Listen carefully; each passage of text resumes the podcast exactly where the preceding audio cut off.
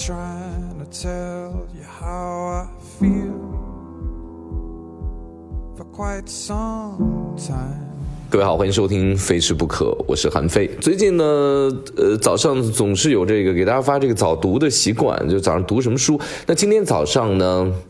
古人读书厕上、马上、床上啊，那早上肯定是在厕上读书的时候，我就在看这个李泽厚的《美的历程》。呃，那这本书呢，其实本身就不厚，一百多页不到两百页，字还特别大，后面就是一些图册，呃，也不怎么清晰。讲的是这个整个中国从图腾到文化到艺术到诗，尤其是提到了书法啊，全世界只有书法在中国是艺术，别的地方很难把字当做这个写字当做艺术来看的。就就看这本书，我突然就想到了，最近一段时间好像离开世界的人比较多，纪梵希离开了。上帝需要有人给他去设计时装，呃，李敖离开了，呃，这个台湾的一代文学怪才啊，东邪西毒，什么样的气质，南派南派北派那种一辈子就特别不羁的这么一辈子，他陨落了。那更重要的是霍金陨落了。那霍金陨落之后呢，大家都在纷纷的在在转朋友圈，就说这个。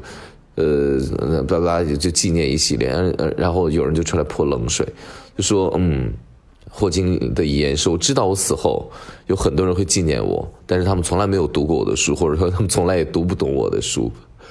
嗯，的确，读霍金的书需要有一定的这个物理学或者数学的各方面的呃知识储备和基础，比较难去理解他的脑洞。那我在想，那既然要懂了他之后才去读他，才能去悼念他的话，那好了，那我必须得懂了爱情之后我才能结婚吗？我必须得当过爹我才能生孩子吗？我觉得很可笑，就是也许他就是一个开始。那李敖的这个事件也是，有人说李敖走了之后一个江湖就没了。那我觉得如果说这个人真正的足够江湖，他应该是走了很多年之后他的江湖也在。你比如说水浒传里面宋江一百单八将的江湖，宋代的故事到现在已经过去一千年了，可是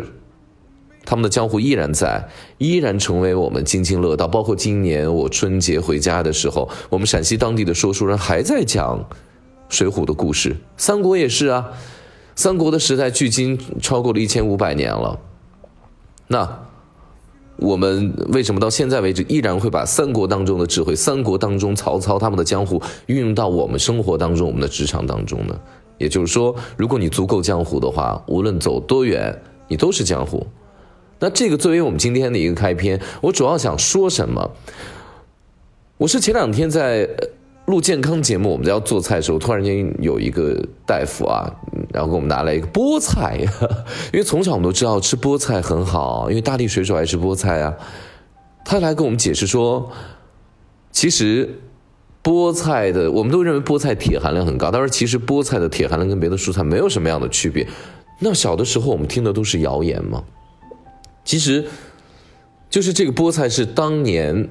有一个非常美妙的误会，导致这个菠菜成为我们所追捧、我们所喜欢的。当然，菠菜也成为这个写《大力水手》的这个作者 Cigar， 呃，他又就又是雪茄的名字，又是西西格，我不知道在中文怎么翻译，就是他来画这个呃《大力水手》，当年在《纽约时报》的应该是一个副刊或者某一个位置，然后就来连载嘛。一九二九年的一月十七号，这个生日我记得非常清楚，因为我的生日是十一月十七号，去掉一个一就一月十七号。一月十七号是水瓶座还是白羊座？水瓶座吗 ？OK。大力水手的星座不聊了，总之他今年已经是八十九岁的一个老人了。如果按中国的虚岁，他已经是九十岁了。那为什么今天要说他呢？就是他，他很爱吃菠菜，因为他那个特别屌丝的那个形象，呃，鼻子很大，个子不高，然后头发又少，又很爱抽烟。生活当中他有很多的坏习惯，他好好像似乎不能当男主角，不能当男一号。为什么突然间他会变成一个影响了全世界若干代人？他美国做过一个调查，就最近几年做过调查，就是美国受过这个比较熟知大力水手的人已经超过了百分百分之九十八的人口了。也就是说，几乎所有的被调查的人我能够独立的做这个选票的、独立的参与调查的人，全部受过大力水手的影响。我相信我们这一代八零后、七零后，甚至于一些九零后，也受过这个动画片的影响，因为小时候电视机里面放，后来漫画里面等等等等。呃，因为小的时候我一直有一个困惑，就是大力水手为什么吃完菠菜之后他就身体变得很棒，然后我吃完之后为什么我身体不棒？呃，其实我也没有那么爱吃菠菜。到现在为止呢，就是美国人为了纪念大力水手，每年的在一月十七号，在大力水手应该是他老家，我不知道是 Cigar 的老家还是呃大力水手本身他的老家，他们就会举办一个生吃这个呃。菠菜的一个大聚会，全世界喜欢大力水手的人都去吃它，然后大力水手博物馆的馆长也出也出来，就是大家问他说：“那你告诉我们说，为什么当年他们会选这个菠菜作为大力水手最爱吃的菜？”他说他也不知道，也许就是当年的一个误会。其实菠菜的意外走红，跟大力水手的意外走红。我觉得历史就是这样的莫名其妙的巧合。我们先说一说大力水手怎么走红的吧。大力水手呢，本身它就是呃这个一个漫画当中的只出来一集的打酱油的一个水手，他要做的是什么？他做把那个 Olive 和他的男朋友开船送到一个地方，他就结束了。结果登完这一期之后呢，他消失了，所有的观众不干，我们要看这个人，我们一定要看这个人，让他再出现。在所有观众的要求之下，所有读的这个读者的要求之下，大力水手的形象重新再出来，到最后没有办法，他变成男一号，并且他成了 Olive 的男朋友。就是这么一个意外的反转的屌丝逆袭的故事。那为什么在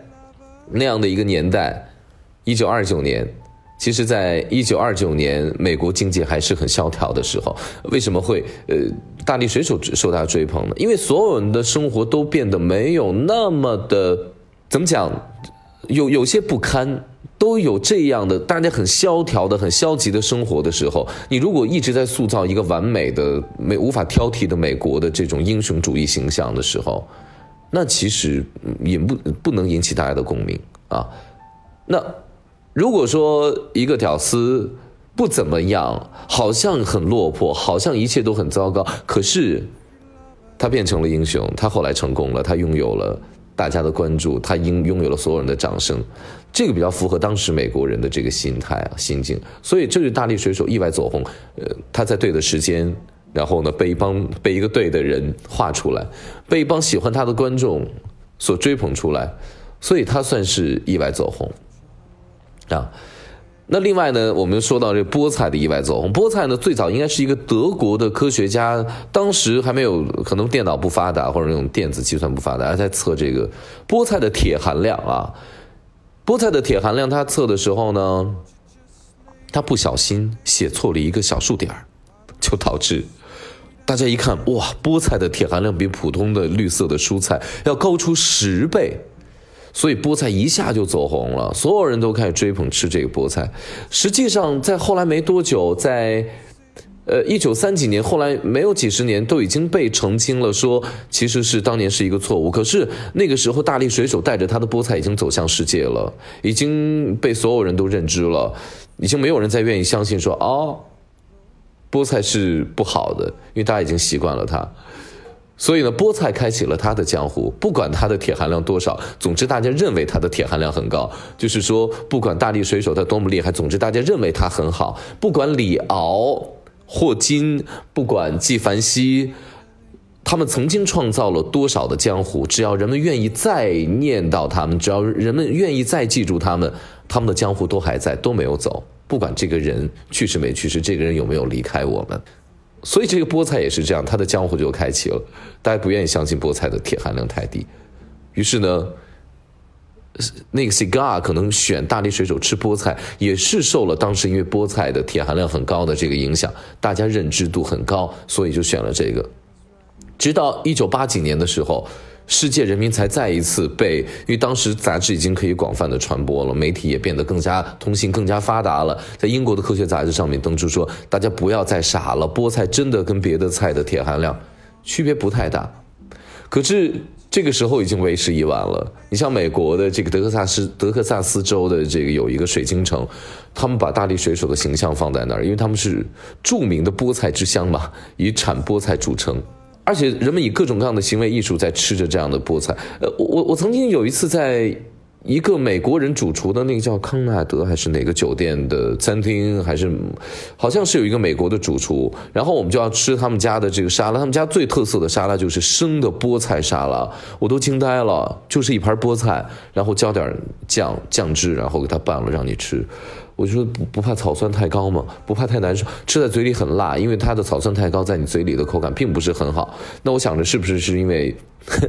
他们是美国人，从小受这样的菠菜会让我们身体变得很强壮这样的影响，然后他就变得就让我们生吃菠菜。嗯，很奇怪，人生吃的非常奇怪的一次这个生的沙拉。总之就是大力水手跟菠菜他们属于意外走红的，对吗？意外走红之后，他们的江湖依然还在，菠菜的江湖已经持续了一百多年，而大力水手爱吃菠菜，他一个屌丝逆袭的形象，最终还抢走了别人的女朋友的形象，头发还不太多，我终于没有那么担心我脱发。他也意外走红了八十九年，除了要祝他们生日快乐，祝福他们，感谢他们对我们一代童年造成的影响以外，其实最重要说的是，如果你足够的江湖，不管你在哪里，不管你在不在人间，你的江湖都还在，只要人们提起你想起你的时候。